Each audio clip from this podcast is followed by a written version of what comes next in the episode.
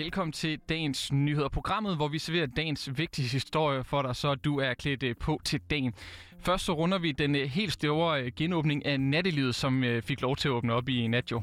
Ja, og derefter så skal vi også blive lidt klogere på en principiel sag, der afgøres i højesteretten i dag, og det handler om forbud mod den meget omtalte bande Loyal to Familia. Ja, og til sidst så samler vi altså lidt op øh, på transfervinduet, og hvordan det er gået. Der har nemlig været øh, rimelig hæftig aktivitet i år, kan jeg vist øh, godt sige. det, det, uden, det at, sige. uden at sige noget, jeg ikke kan love eller holde. Nej, eller, nej. Altså. Ja, og din øh, hverdag i dag, det er altså Anna Munk Heidorn og Mart, mig, Martin Sodemann. Velkommen til.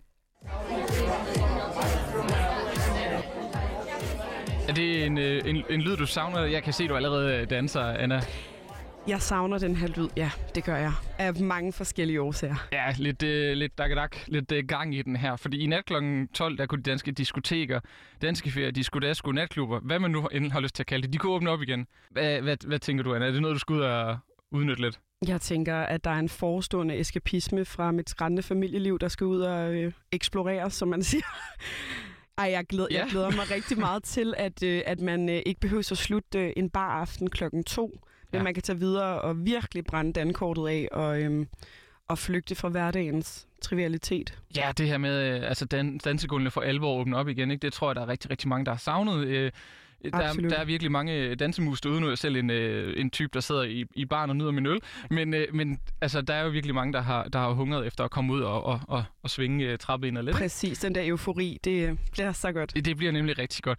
Og vi har hørt rigtig meget snak om, at nedlukningen har haft den her kæmpe indflydelse på den måde, som specielt vi unge mennesker, vi er mødes og er sammen på, fordi man bare ikke har kunne tage i byen og, og også møde nye mennesker for den sags skyld, og apropos ensomhed, som vi også snakkede om i går. Mm. Og en af dem, der har oplevet det her med at øh, være ude i nat, det er den 24-årige øh, studerende Jakob Andresen fra Odense, vi skal høre fra her.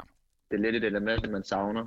Det der med, at man rent faktisk kan tage et andet sted hen, nu hvor man bare har holdt fester hjemme i det private. Det giver det noget andet, at man kan komme ud og ja, se nogle andre, end dem man bare altid er sammen med. Ja, næsten en helt ny verden, der åbner sig igen jo. Ej, hvor ja. er han bare fin, Jacob, med en helt ny verden, der åbner sig. Ja, jeg vil godt se på dig, dit hjerte, det smeltede lidt her, fordi det, det, er måske også meget altså, genkendeligt, ikke, den her følelse.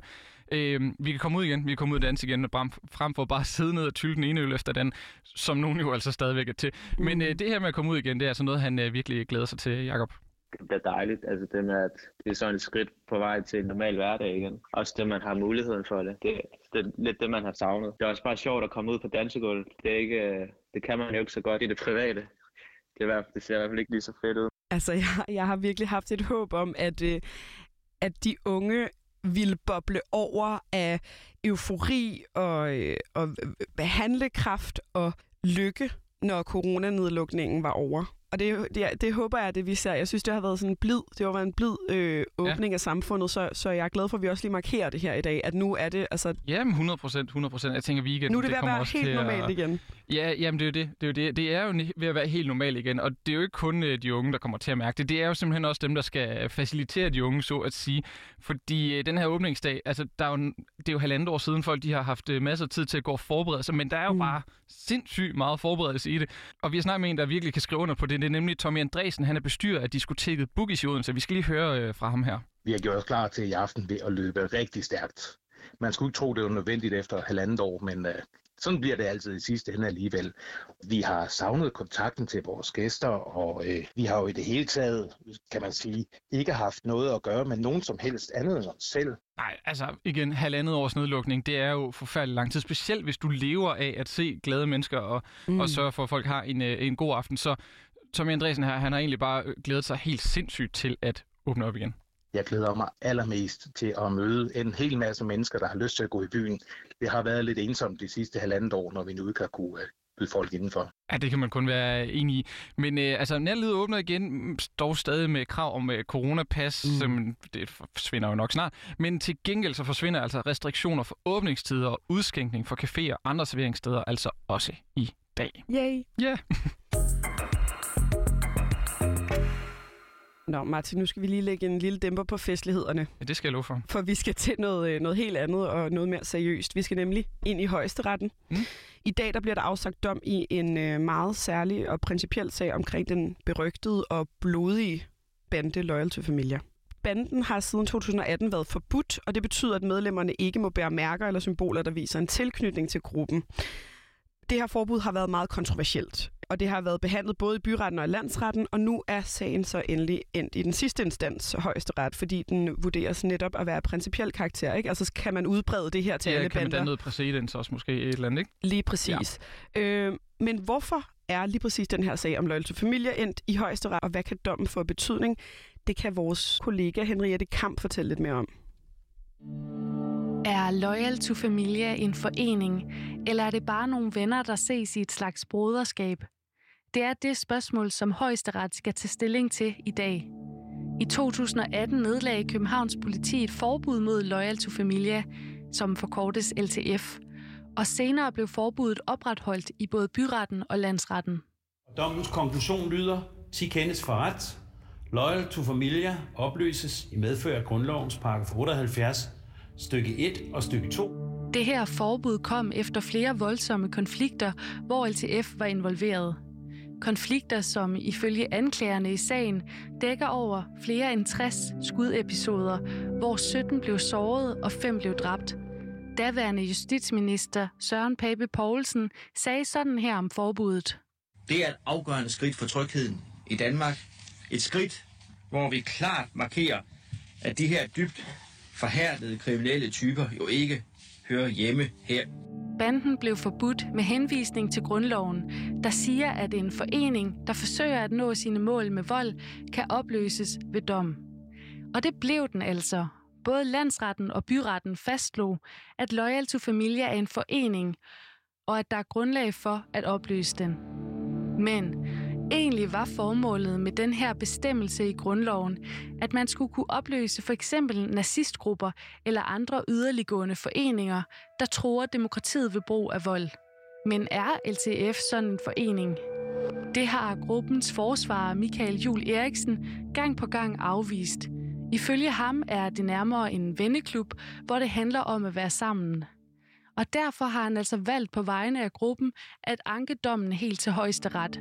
I dag falder så den afgørende dom, og den vil få betydning for fremtidige sager. For hvis højesteret stadfæster dommen og afgiver det endelige forbud mod gruppen, så åbner det altså op for, at også andre grupper, der virker ved vold, kan opløses i fremtiden.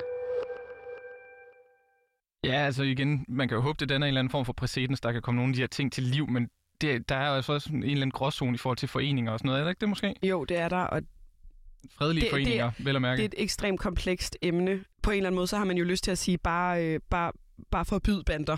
Ja. Men, Done. det, men, men der er så mange aspekter af det. Ja. Øhm, så vi må bare følge med, fordi i dag kl. 12, der afsiger højesteret dom i sagen. Yes.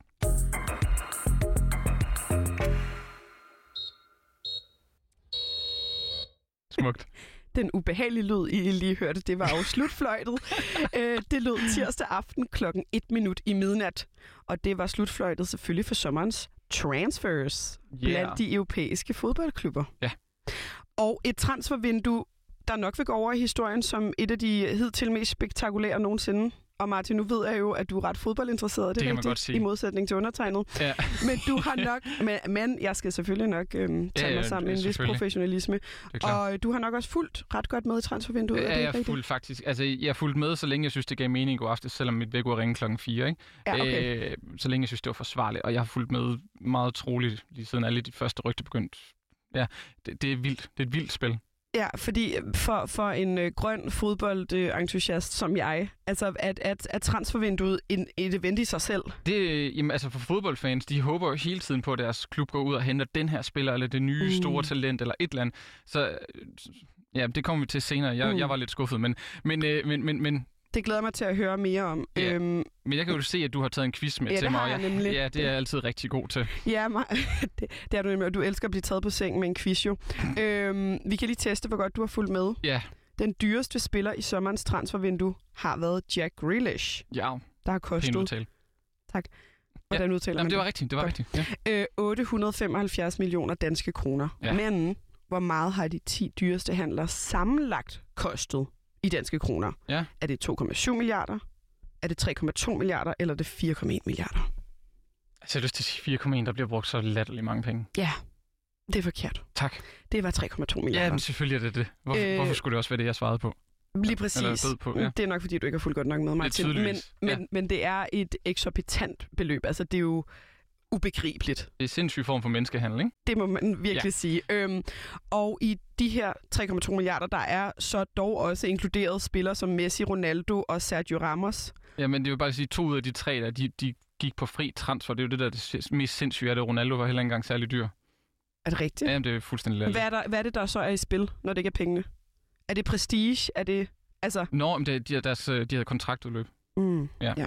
Nå, Nå, ja, undskyld. Øh, Ja. ja. lige præcis. De er ikke engang en del af de her økonomiske dyrehandler. Nej. Så her får du øh, Gisle Thorsens bud på, Ja. hvad der har været de vildeste transfers hen over sommeren. Han er sportsjournalist på Ekstrabladet. der vil jeg sige Lionel Messi skifte fra, fra FC Barcelona til, til Paris Saint-Germain. Men det er jo sådan en, en kæmpe ting af, af Messi, han, han skifter klub. Altså, jeg tror, vi er mange, der, der både troede og håbede, at han skulle slutte karrieren i, i FC Barcelona. Og så kan man sige, samme transfervindue, der spiller som han ja, mere end et årti har kæmpet om at være verdens bedste med. Altså Cristiano Ronaldo, og han også vælger at skifte klub øh, tilbage til Manchester United. Der er jo også en lidt smukkere fortælling måske, Hvad tænker du om de her to handler, Martin? Øhm, det er specielt i hvert fald. Altså Messi i noget andet end Barcelona, tror jeg. Det, vi snakkede om det meget sidste år, men så så det alligevel ud til, at han blev, og så kunne de ikke til at gå op, så det er meget specielt at se ham væk. Ronaldo tilbage til United, det, kan jeg, det synes jeg egentlig er meget sympatisk Mm. til det, hvor det startede. Ja. Har det, har det afgørende betydning for ens øh, øh, klubloyalitet, hvem der kommer ind som spiller egentlig? ja, nogle gange. Okay. Det, det er lidt specielt. Ja. Så nogle gange kan et forbudt skifte også godt blive godkendt, og sådan nogle af fansene, hvis de spiller godt. Det er sådan meget, ja. Det er en helt ny verden, Det er en helt som. Jakob sagde tidligere om, øh, Ja. om boogies. Øhm, og for dem, der måske ikke er så fodboldinteresserede, så forklarer disse Thorsen lige, øh, hvad man kan sammenligne transfermarkedet med. Især når de her gigahandler finder sted. det er lidt ligesom juleaften. Altså, det er også derfor, der er så mange fodboldfans, der, der elsker transfervinduet. Det er deres juleaften. Fordi jamen, der er alle den her, min klub køber måske ham her, og nu er der rygter om ham der. Øh, altså, det, det er det, der gør det så, så interessant. Øh, så kan man sige, at det her transfervindue er så meget specielt, fordi du har øh, to af verdens bedste fodboldspillere nogensinde, der begge to skifter klub. Det, det er sådan lidt et særsyn. Martin, den her sammenligning med juleaften, det må også være noget, du kan ikke genkende dig til. Ja, lige præcis. Øh, Jeg prøvede at åbne nogle øh, pakker i går, men der kom ikke nogen. Jeg er Liverpool-fan, og vi har købt en spiller, en forsvarsspiller. Jeg sad og ventede til sidste minut, inden jeg gik i seng og håbede, men der, der skete ikke noget som helst. Jeg, jeg har lyst til at blive glødende fodboldfan, for der, der sker så meget i jeres liv. Ja, men der, der sker meget. Altså, jeg kan fortælle, at der er nogle klubber, der virkelig har kunnet glæde sig, ud over de store, vi hørte her. Mm. Fordi Mhm. i går, der var der altså nogen, der blev øh, ret glade. Real Madrid, de hentede et kæmpe stort fransk talent, øh, der hedder Eduardo Camavinga. Ja. Øh, og så Chelsea, de fik lejet en øh, spansk midtbanespiller, der hedder Saul, der er mega dygtig. Og øh, Barcelona øh, solgte, eller lånt, låner Antoine Griezmann tilbage til øh, Atletico Madrid, så der er lidt mindre konkurrence til Martin Braithwaite, hvis det siger dig noget. Ja. Danske landsholdsangriber i Ja, det, Barcelona. ja, ja, ja, ja. Breath rate har, Ja, ja, har, har, så- har jeg hørt om. Ja. Han var jo rygtet på vej væk, men fik lov at blive, og nu er der mindre konkurrence til ham. Så hey, lidt- Det er, lidt positivt. det er så positivt, og det er særligt positivt, at du lige kunne rise hele transfervinduets øh, forløb op for os. Ja, ish. Den sidste dag, lidt af den i hvert fald. Lige præcis. Inden vi slutter helt af for i dag og, øh, og lyder slutfløjten herfra, så skal vi selvfølgelig forbi nogle avisforsider. Jeg har taget et kig på Berlingske, som skriver om den konference, som regeringen holdt i Fredericia i sidste uge.